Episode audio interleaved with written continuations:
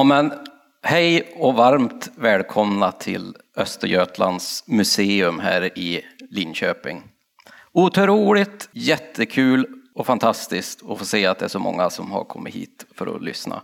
Jag säger det en gång till för att det, det är alltid så himla kul. Vi blir lika förvånade varje gång, men eh, jättekul. Och många av er vet säkert om det här, men vi sitter ju faktiskt i en byggnad idag som innehåller en grupp människor som jobbar otroligt hårt och har väldigt stora visioner och som i år har verkligen visat ett bevis på det.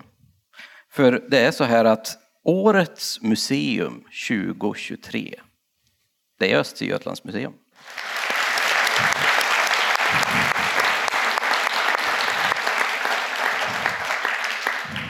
Jag tänkte faktiskt att jag ska läsa nomineringen som jag tycker är ganska bra också. Då går den så här. Med visionen att erbjuda kunskapsupplevelser som överraskar visar Östergötlands museum hur museer kan arbeta aktivt och med kvalitet för att nå ut brett i samhället och vara en mötesplats för alla. Och det är ju helt fantastiskt. Och vi har till och med varit och tittat på de här nya utställningarna också som är klara för i år också. Otroligt fina produktioner.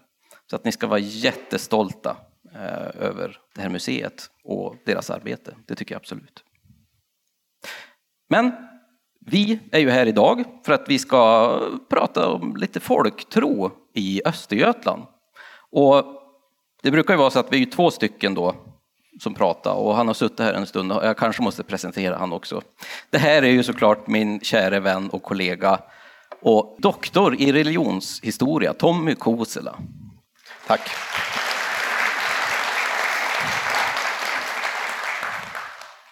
Och Tommy, mm. du har ju faktiskt skrivit lite text till en bok som finns här på Östergötlands museum. Ja, precis. Den glömda konsten. Det var, nu minns jag faktiskt inte längre för att åren går, men jag tror att det var 2018 årsboken kom ut här.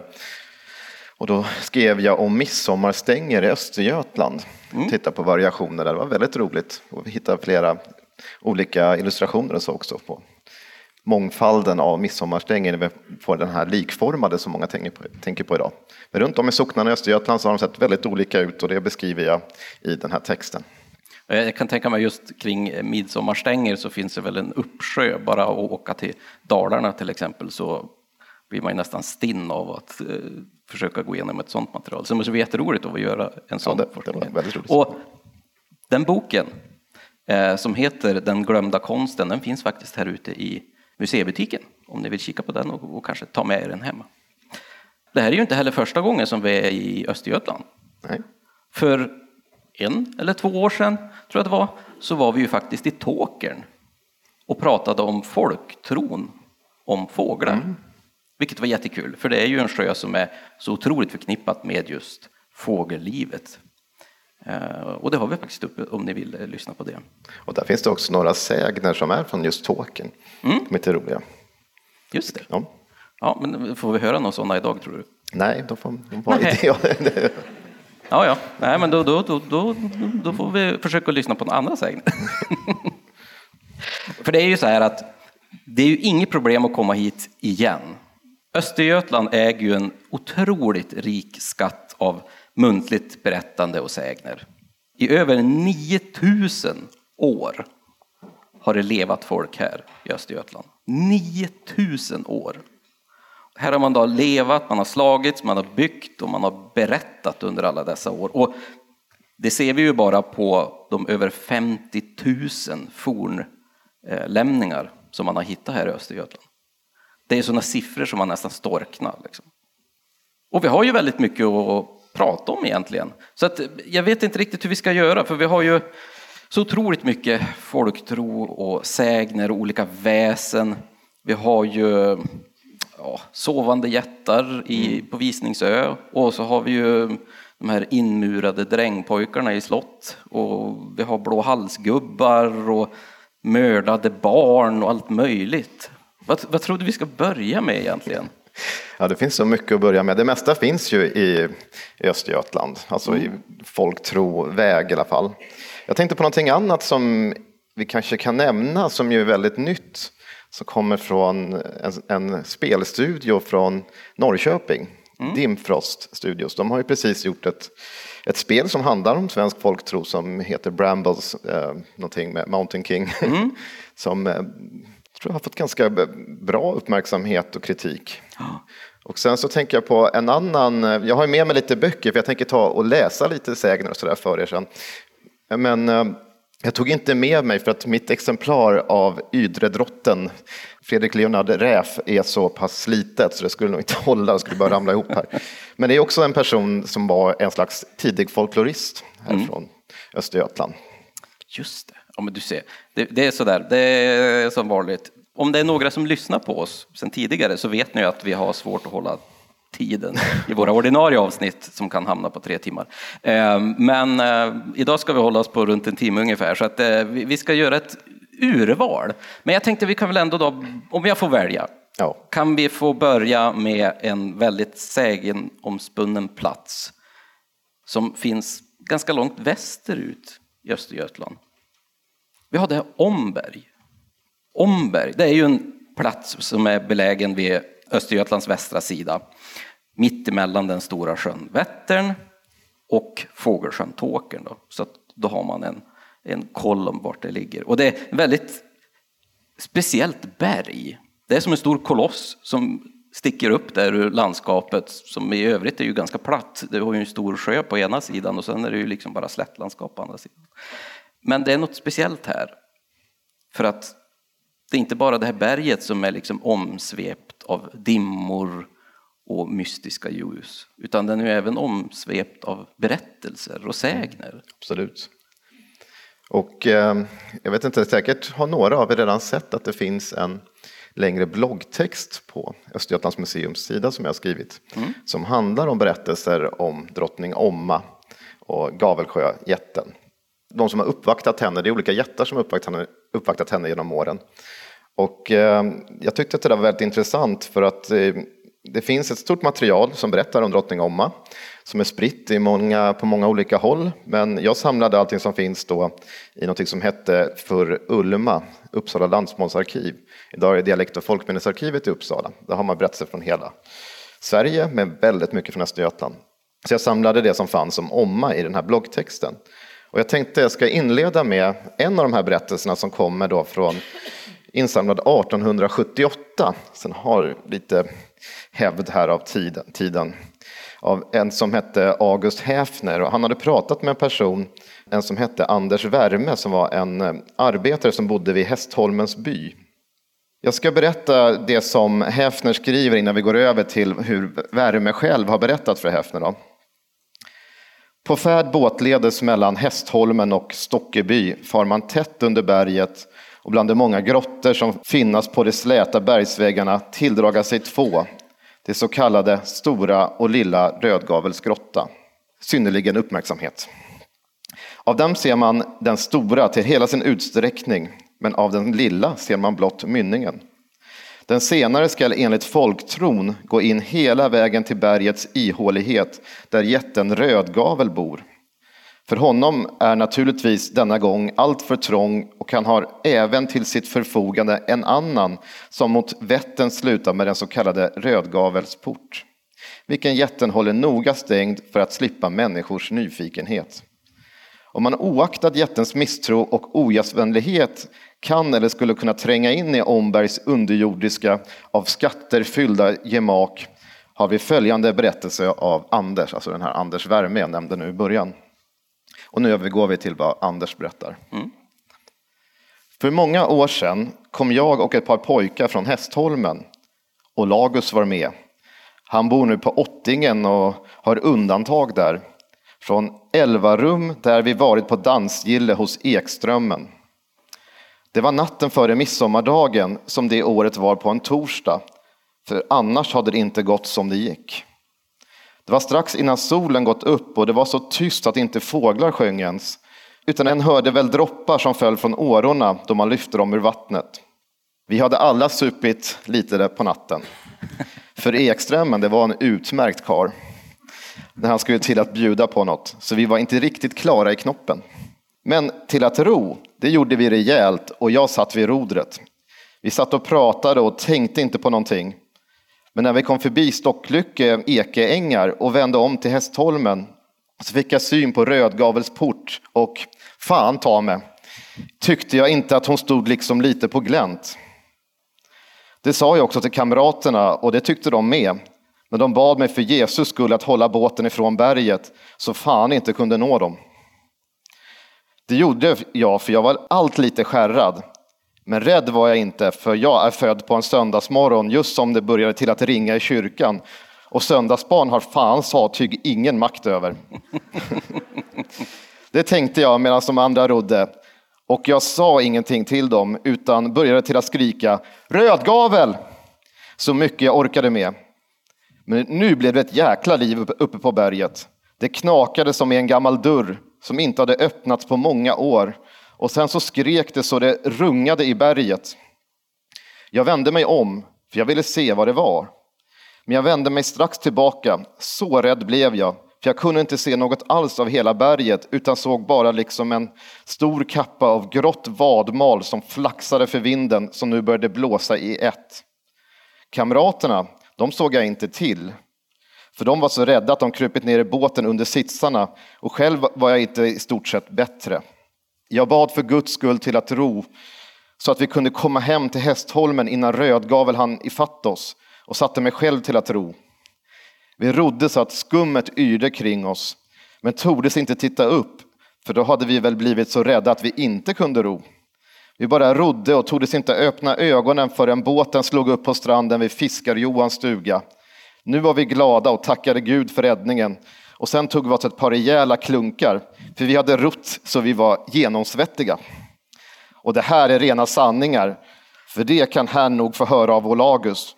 Men han tycker inte om att man talar med honom om det, för han är en karakar nu och tyckte att han var en skit då, som inte såg efter vad det var utan ilade iväg som en harunge tills han kom fram till stugan. Det är en fantastisk berättelse. Jag älskar de här berättelserna som börjar med att de säger att de har tagit en sup eller två. Ja. Och så får vi den här fina berättelsen och så avslutar de med samma igen. Så att, eh, ja, nej men eh, otroligt spännande. Och just den här rödgavel är ju eh, ett namn som återkommer väldigt ofta i många olika sägner från Mm. Eh, Omberg. Men det är också någonting som syns. Man kan mm. se den här. Du kan till och med paddla kanot eller båt in mm. där. Mm. Vilket säkert många som sitter här idag kanske har gjort. Så att visst, du kan komma in där, men det är också att det finns en berättarskatt som berättar om att den här jätten håller till där inne med sitt sällskap. Och vid ett tillfälle så ska han också ha sett då drottning, eller Omma, dansa med sitt, sitt folk på, uppe på Omberg. Mm och ska ha samlat sina män, gått dit och rövat bort henne. Han har rövat henne ner till sin grotta. Och där har hon med tiden kommit på ett knep att på sätt och vis kunna slinka ut därifrån. Så det sägs enligt vissa berättelser att eh, hon eh, smittar iväg med sitt folk och liksom rinner ner för bergen över tåken och sådär, att man kan se det vissa, vissa dagar. Så att berättelser om Omma finns det många av och jag kan eh, rekommendera den som vill läsa flera att faktiskt ta och läsa den här eh, bloggtexten jag har skrivit om drottning Omma och rödgaveljätten. Mm. Alltså jag blir så fascinerad över den här eh, drottning Omma. För det finns, väldigt, som du säger, det finns väldigt mycket skrivet om henne och många sägner och, och muntliga berättelser. Vem var egentligen den här Omma? Det finns ju en fornborg där. ja, precis, också. och den kopplas ju samman med berättelser om henne. Och sen är det väl ofta så när man pratar om sägner och sägnomsbundna figurer så finns det en tendens ibland att vilja koppla samman dessa med personer som har beskrivits i sig isländska sagor eller någonting annat. Men de, i den muntliga traditionen så har vi aldrig en enhetlig berättelse om henne utan det är väldigt blandat. Man får väl sluta sig till att det egentligen är bara en slags mytisk figur i princip, mm. en sägnomsbunden figur som kan se lite olika ut och hennes, de som uppvaktar henne är också olika jättar, inte alltid rödgaveljätten. Så det beror på vem man pratar med och vilka som har då lämnat meddelanden till de som samlade in folkminnen en gång i tiden. Mm. Jag vet inte, vi kanske ska göra ett avsnitt någon gång om just sådana här mytiska eh, drottningar och kungar någon gång. Det kanske inte är så Det vore dumt. jätteroligt. Sen är det ju mycket med alltså den Dise, dimman på bergen, jag brukar ju tillskrivas henne också. Ja, Omma, är det inte så att själva ordet, namnet? Jo, det har att göra med den här dimman. Ja. Och det finns eh, likheter i, i folkloristiskt sett med andra figurer som på något sätt tillreder öl eller någonting annat och gör att det ångar upp. Så det, det är inte helt unikt men det, det, är en ganska typisk förklaring till, och man ser ju det här mm. på Omberg och sen så har man de här berättelserna då, då, kan man förklara för andra att det är, är det Omma som gör någonting som gör att mm. det ryker där. Eller att man ser den här dimman. Du, jag tänkte på en sak nu när vi är i Östergötland ändå. Det är någonting som jag tycker att vi borde ta upp ändå. Mm. Eh, när vi ändå är på den här platsen. För dig och mig eh, och kanske också för några av våra lyssnare så är ju det här nästan som en liten helig plats faktiskt. Mm. För att året 1490 i Skänninge utanför Mjölby, det föddes en liten pojke som eh, hette Olof Månsson. Och den här grabben, han kom att bli nog en av Nordens absolut bästa PR-människor. För det är så att han gav kontinenten en helt ny insyn i vad man då tänkte var de här barbariska eh, nordbornas liv och traditioner. Men vem var den här Olof Månsson?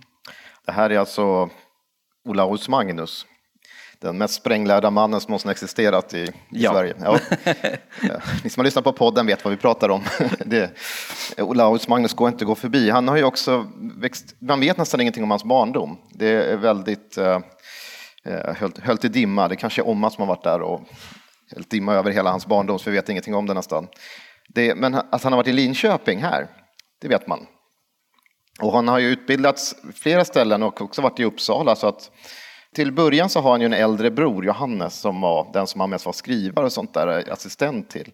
Men det är ju det är inte honom vi pratar om. Vi bryr oss inte så mycket om eh, hans bror som egentligen är kända. Det är Olaus Magnus som, som eh, vi är intresserade av. Mm. Som senare blev biskop och titulär ärkebiskop och i samband med eh, Gustav Vasas beslut att vi skulle bli luthersk, att gå över till luthersk tro i Sverige så tog sig Olaus Magnus via Danzig och slutade sitt liv i Rom.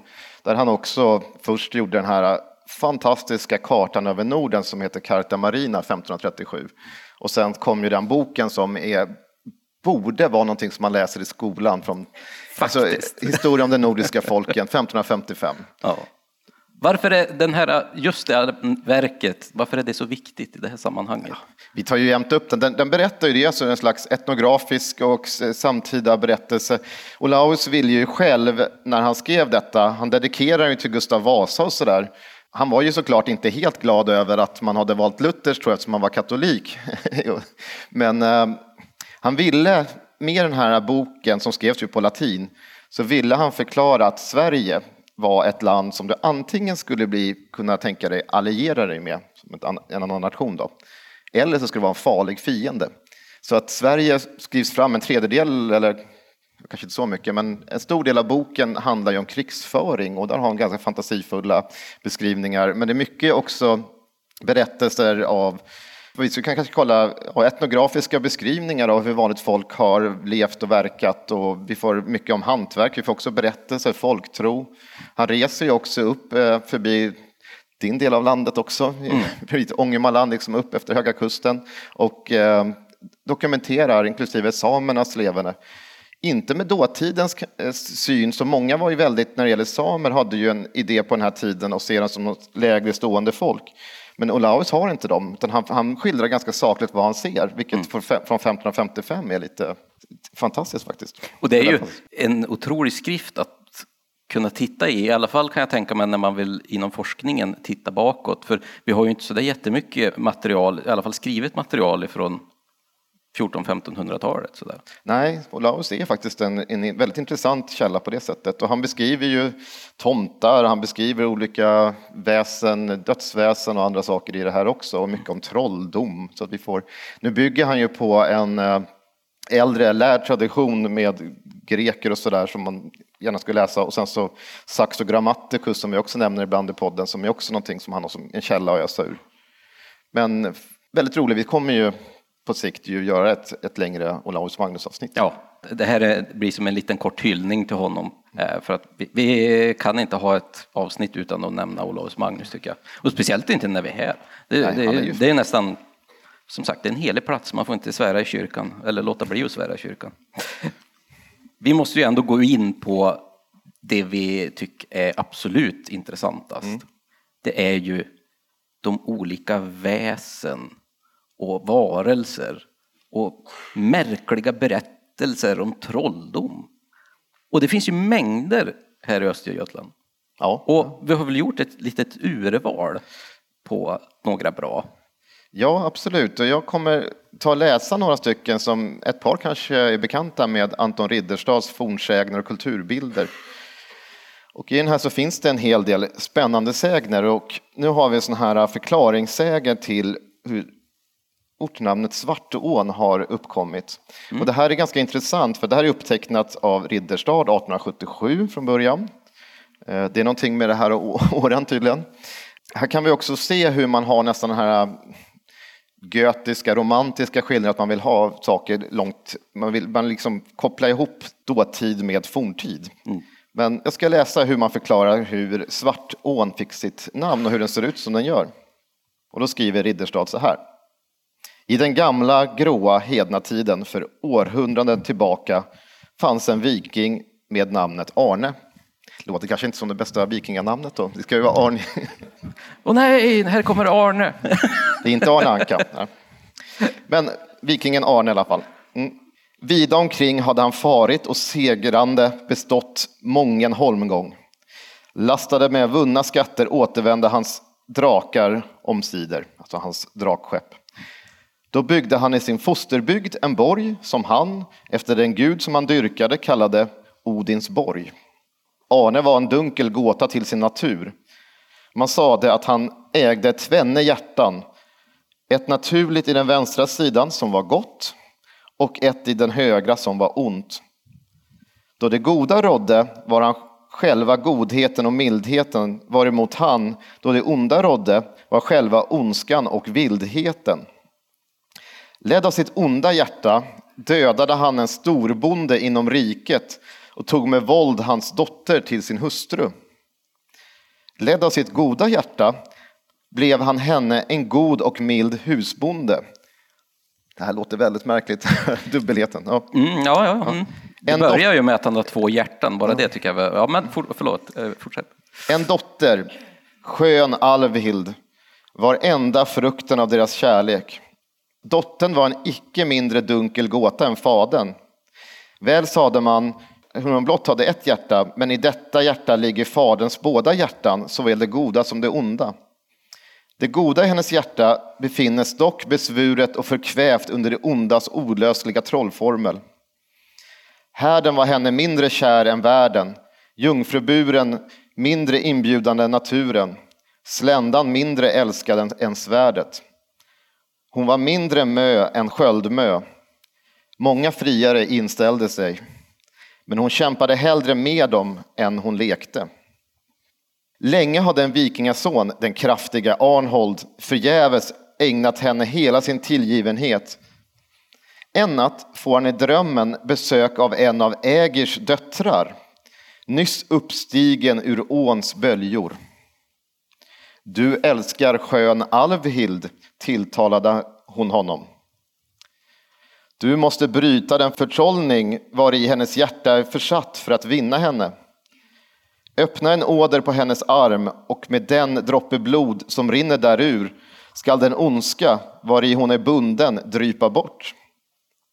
Men bloddroppen skall du offra åt mig.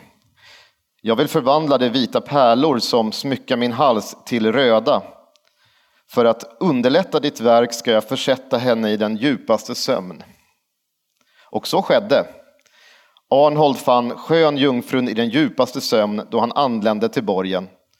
Med sin svärdsudd öppnade han en åder i slumrerskans arm och en droppe blod, svart som den svartaste natt, rann därvid ned i hans järnhuva och så begav han sig ner till stranden av ån och han sänkte huvan med bloddroppen såsom ett offer åt Ägers väna dotter i det frustande vattendjupet och som han det gjorde var det som om allt vatten, så långt som hans blick nådde, på en gång svartnat.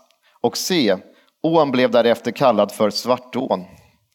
Och att Ägers dotter använde bloddroppen enligt sitt ord till att förvandla sina vita pärlor till röda kan man sluta därav att musslorna i Svartån ännu idag ofta nog innehåller röda pärlor.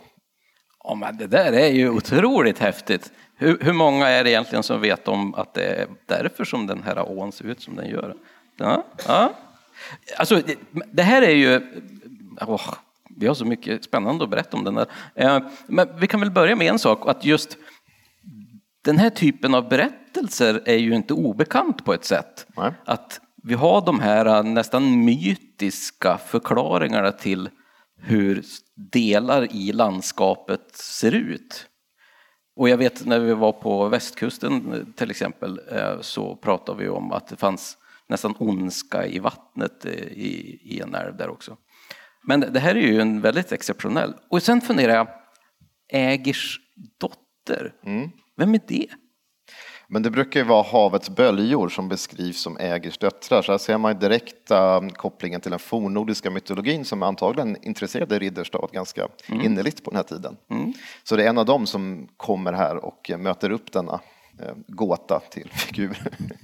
så det, men uh, visst, de, de här typerna av berättelser, oftast, den, den, här har ju satt sig i en litterär skrud, hör man ju direkt. Den är förmodligen inte någonting som har levt på det här sättet i muntlig tradition. Mm.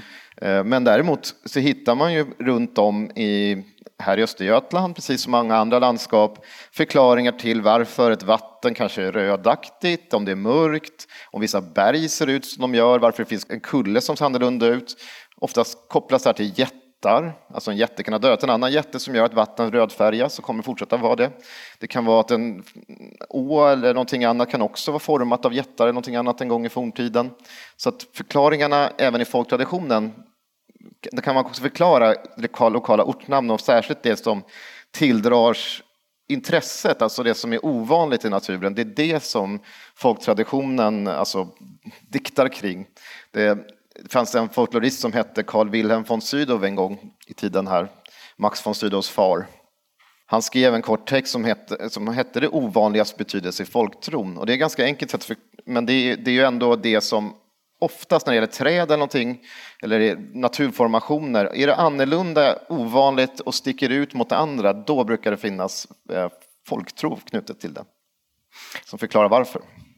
Jag undrar om vi ska, ska vi hålla oss kvar lite grann i det där spåret ändå? Ja, jag, jag tänkte så här, eftersom vi har nämnt Olaus Magnus mm.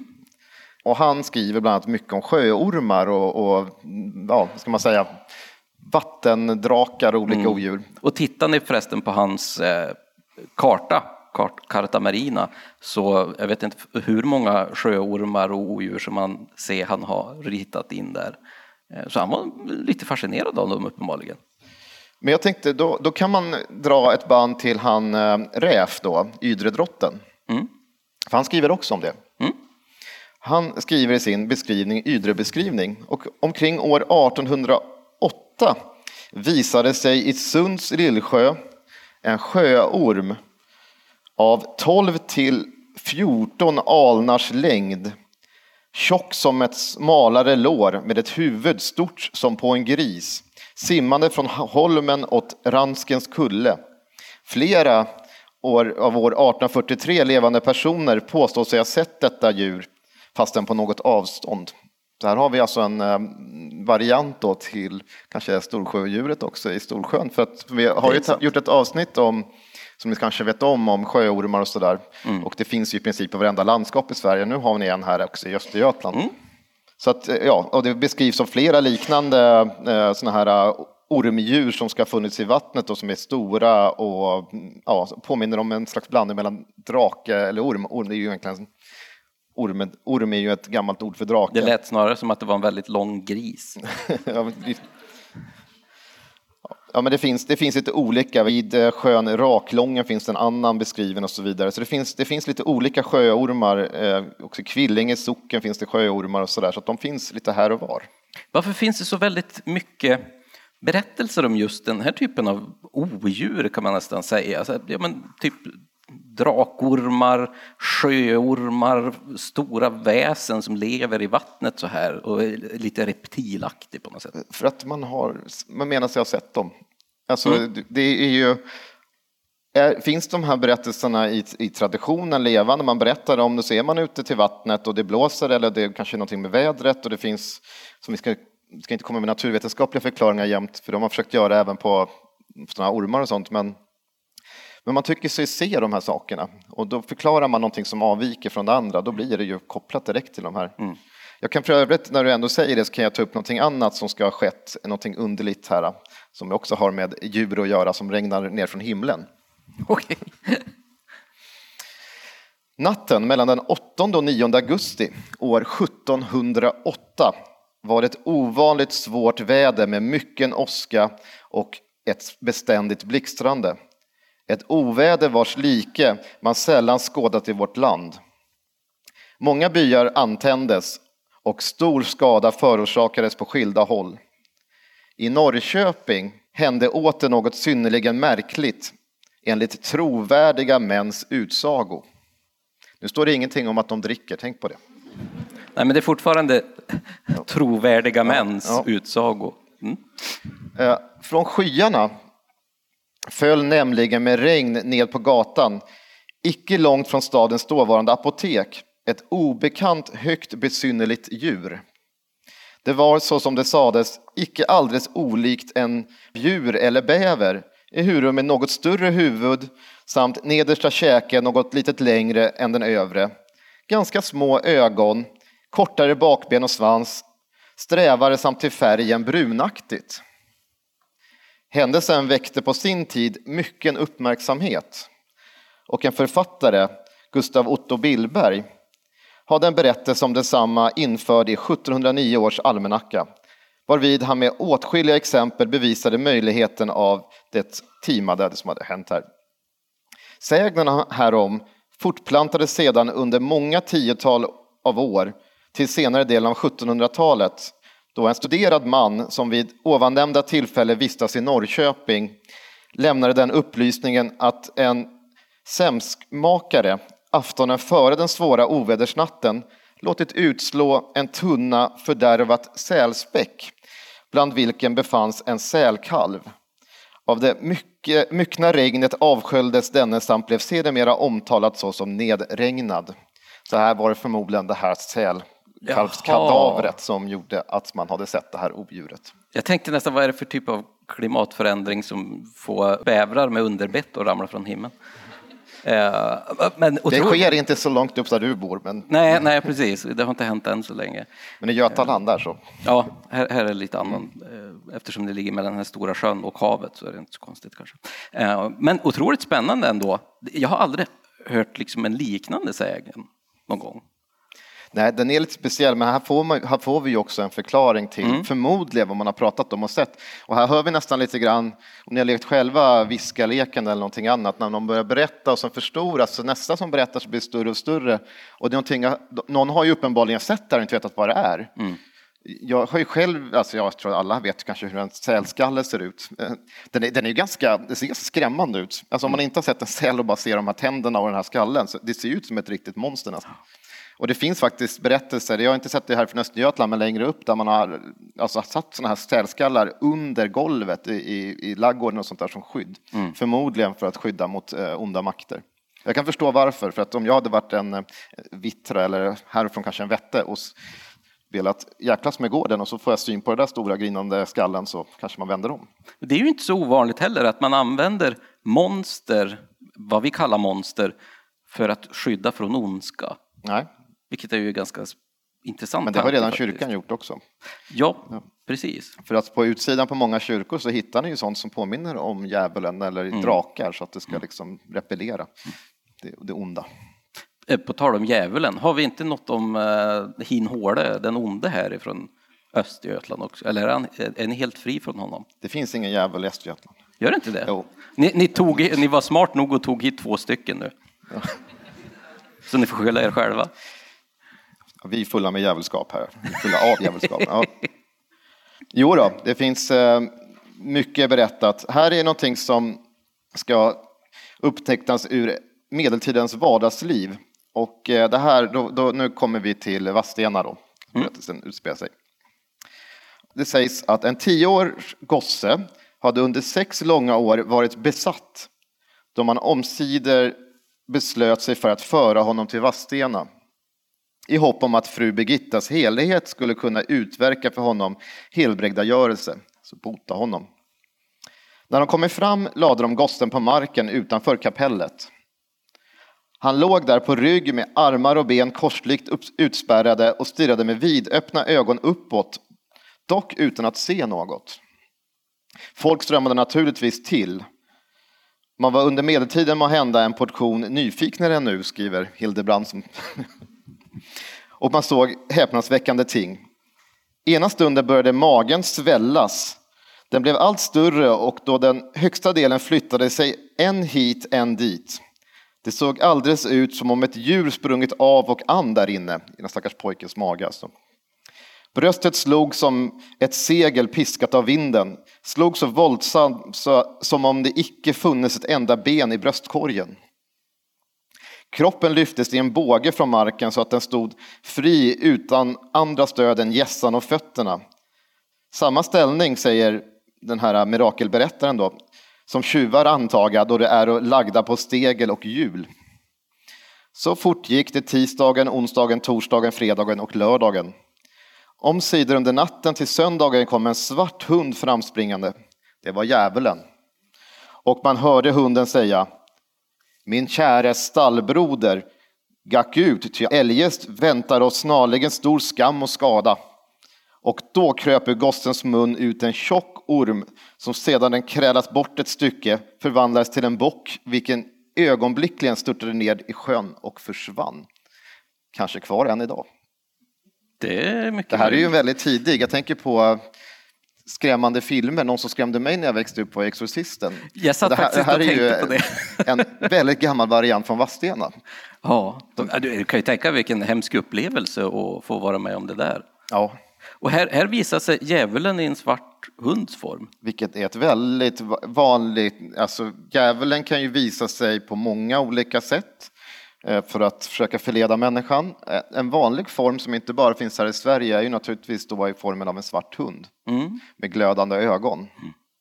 Det finns berättat från stora delar av Europa som vi har. Det är inte bara Baskervilles, heter den, Hounds, utan det, det finns mycket sådana berättelser här i Sverige också. Mm. Eller så grisar någonting som djävulen ibland tycker om, eller att förvandla syndare till grisar. Så att de, om man har varit väldigt då djävulsk i livet. Mm.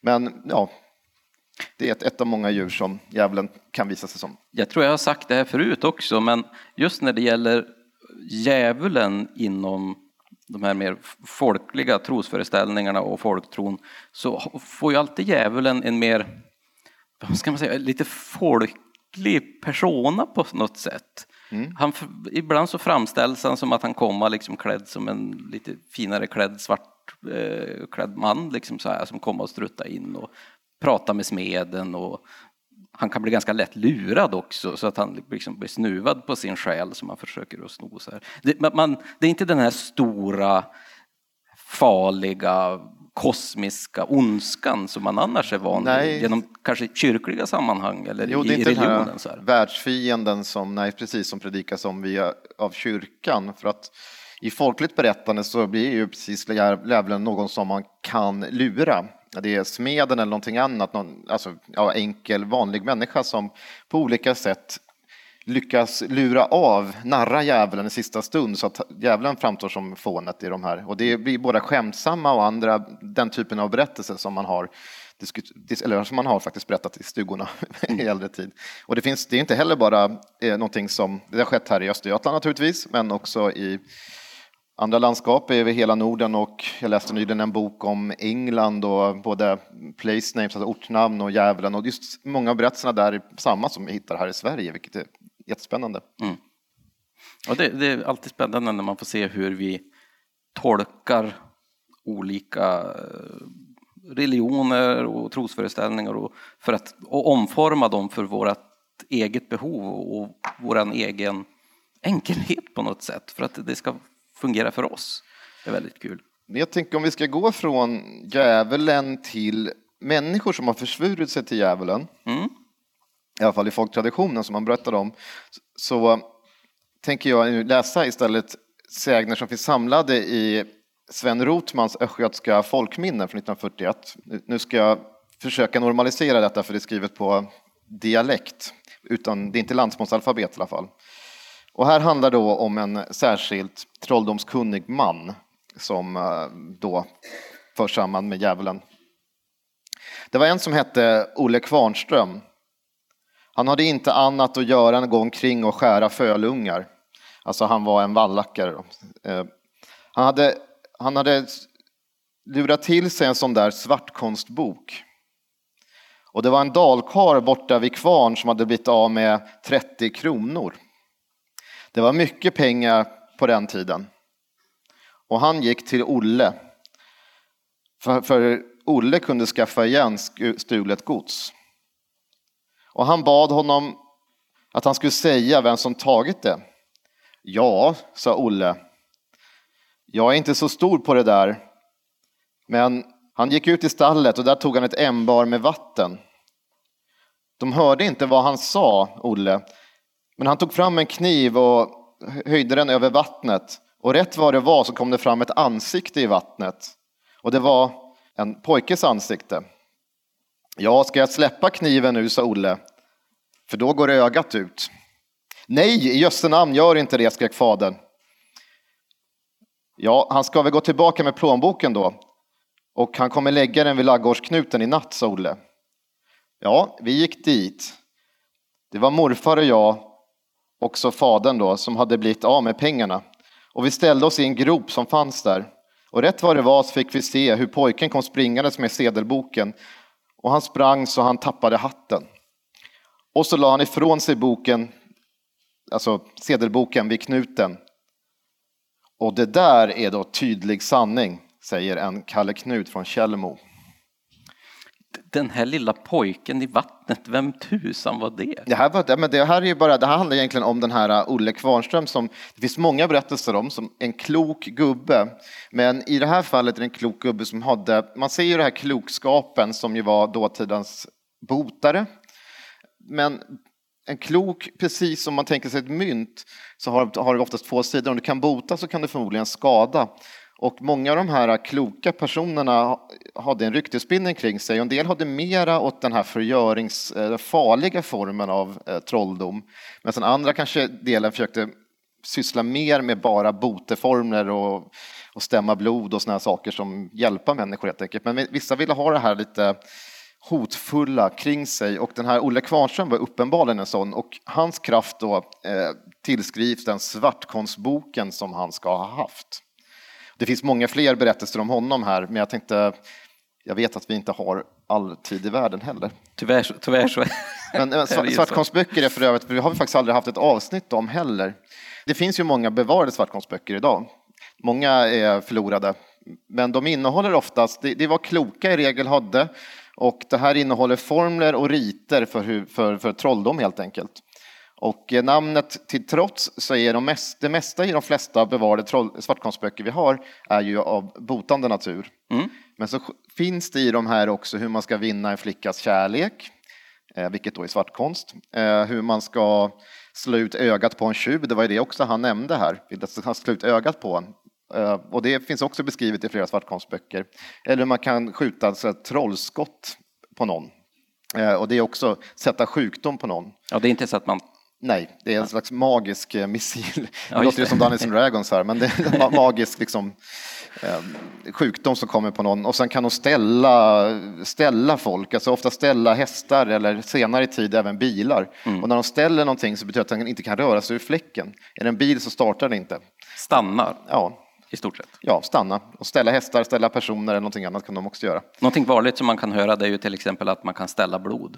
Eh, om, om man har ett sår så kan någon trollkunnig människa hålla lite där eller mumla en liten ramsa och sen då blir det bara alldeles vitt. Och så droppar det inte något mer blod. Det är eh, till exempel, ett exempel på att ställa blod. Då. Men vad tror du eh, Tommy, har, har vi något mer kring eh, våra sägner? För jag har, jag har en konstnär härifrån som jag skulle vilja att vi kunde ta upp. Det är ju så här att vi har ju August Malmström som är ganska viktig i det här sammanhanget när vi faktiskt är här. Mm. Och en väldigt, väldigt produktiv konstnär faktiskt. Fantastisk konstnär, en riktig sån här han har ju gått i skola, alla stora konstnärsskolor kan man säga. Alltså, han har ju rest runt i Europa och utbildat sig så högt man egentligen kan komma under den här tiden. Mest känd för sin Grindslanten och för sina tolkningar av eh, fornnordiska myter. Men jag har själv också haft mycket nytta av Malmström för han gjorde någonting som man oftast inte ser upphängt på museer och sånt där, men han gjorde mycket teckningar, illustrationer mm. till uh, tidningar. Bland annat nyillustrerad tidning, en del jultidningar och många konstnärer från den här tiden på 1800-talet brukade då teckna sägner och folktroberättelser, alltså folktroberättelser. Och någonting som Malmström har gjort, det är bland annat att han har gjort den enda mig veteligen eh, gamla teckningen som finns av en eh, spådomsritual, tradition som heter årsgång. För där Nej. finns det en, en jättefin teckning av August Malmström. Men vad spännande. Kan man få se den någonstans? Mm, ja, det, ska det, det, ska vi leta reda på. Jag tror man kan eh, googla August Malmström årsgång. Mm. Jag tror att jag har mer än någon av artiklarna jag skrivit mm. om årsgång också. Och vill ni förresten ha ett någorlunda hum om eh, något konstverk som han har gjort så om ni tänker på älvor till exempel. Eh, älvor som dansar på myrar. Vi har en väldigt, väldigt känd sån bild som man nästan alltid refererar till Eh, eller lägger ut eller använder när man vill prata om älvor. Eh, och det är just den här målningen på de här älvorna som dansar ute på myren, den som heter Älvalek faktiskt. Och det är ju August som har målat den. Otroligt känd bild. Jag brukar tänka på Nils Blommér där, han har också gjort de här. Mm. Sen har han ju många sådana här med, eh, ja, med ägir, en hel del hjältar ur den isländska sagaskatten då. Ragnar Lodbrok. Ja, jag tror det hänger ju målningar av Malmström här på mm. museet. Och jag tänkte på en sak till, för jag tog ett varv här på museet innan vi satte oss ner eh, och såg någonting som är väldigt intressant, för vi gjorde för inte så länge sedan ett avsnitt om lyktgubbar. Mm. Och där handlar det om, i stor del är det ju lantmätare som man verkligen avskydde. och eh, då straffas ju de genom att i all evighet gå omkring och, och liksom irra runt för att de har dragit gränserna fel någon gång i tiden.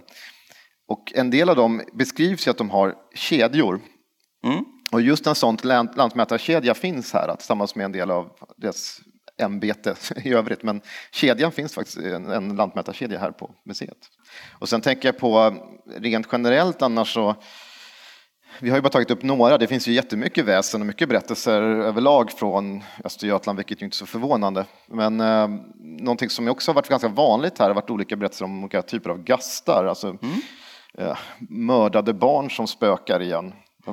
Det har vi inte heller gjort ett avsnitt om. Jag vet att det är väldigt många som har frågat om att få mylingar, kallas det för, bland i Småland. Och det är det som många pratar om via Astrid Lindgren. Men den har så många olika namn, gast och äh, Utböling och grejer. Ja, myling, myrding och ja, mjöling och allt mm. möjligt. Ja, det är som vanligt. Vi har alldeles för mycket att berätta om. Men vi måste ju försöka att ge oss någon gång, eh, antar jag. Och därför så... Ska jag, jag, kan ta en sista berättelse, för jag vet att folk vill höra någonting. Det, det här, det här börjar att bli en återkommande grej. Ja. Varje gång jag ska försöka avsluta så då avbryter man. Ja, fine, visst, ja, kör. Ja, mm. Jag tar lite vatten så länge. Nej, det, det, det, finns så mycket som jag ville liksom ta upp. jag tror inte ska hinna, nu kanske redan har gått över tiden, men visst, fine. Vi får bli en sista. Om kyrkrået. Eh, det berättas om ett kyrkrå från Klockrike socken. Då Klockrike gamla kyrka, som enligt sägen var byggd år 1300, skulle rivas på 1820-talet fanns det fullt upp med arbetare, men de förmådde icke något med de grova gråstensmurarna. En av arbetarna kom då att tänka på att kyrkrået icke var välvilligt stämt emot kyrkans nedrivande. För att undskaffa det tog han då upp rået i förskinnet och bar det till en stuga bredvid den nya kyrkogården. Här underhandlades med rået. Men först efter tre torsdagsnätter lyckades nedrivningen, dock icke bättre än att idag återstår en del av kyrkmuren samt spridda delar av grunden. Arbetaren, som flyttade på rået avled innan kyrkan var färdigbyggd. Den som innehade stugan måste för kyrkgårdens anordnande nedriva densamma och blev senare sinnessjuk, så som det sades därför att kyrkrået blev husvilt samt icke kunde inflytta i den ännu ofullbordade kyrkan. Så den vilar säkert fortfarande omkring där i ilska.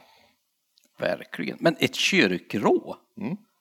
Oftast pratar vi väl om typ ett gårdsrå som en tomte? Eller Men rå är ju den som råder över en plats och i det här tillfället så är det det man har använt. Så, så den som råder över kyrkans plats. I det här, form, i det här fallet är det ett djur som offrats i samband med uppförandet av kyrkan.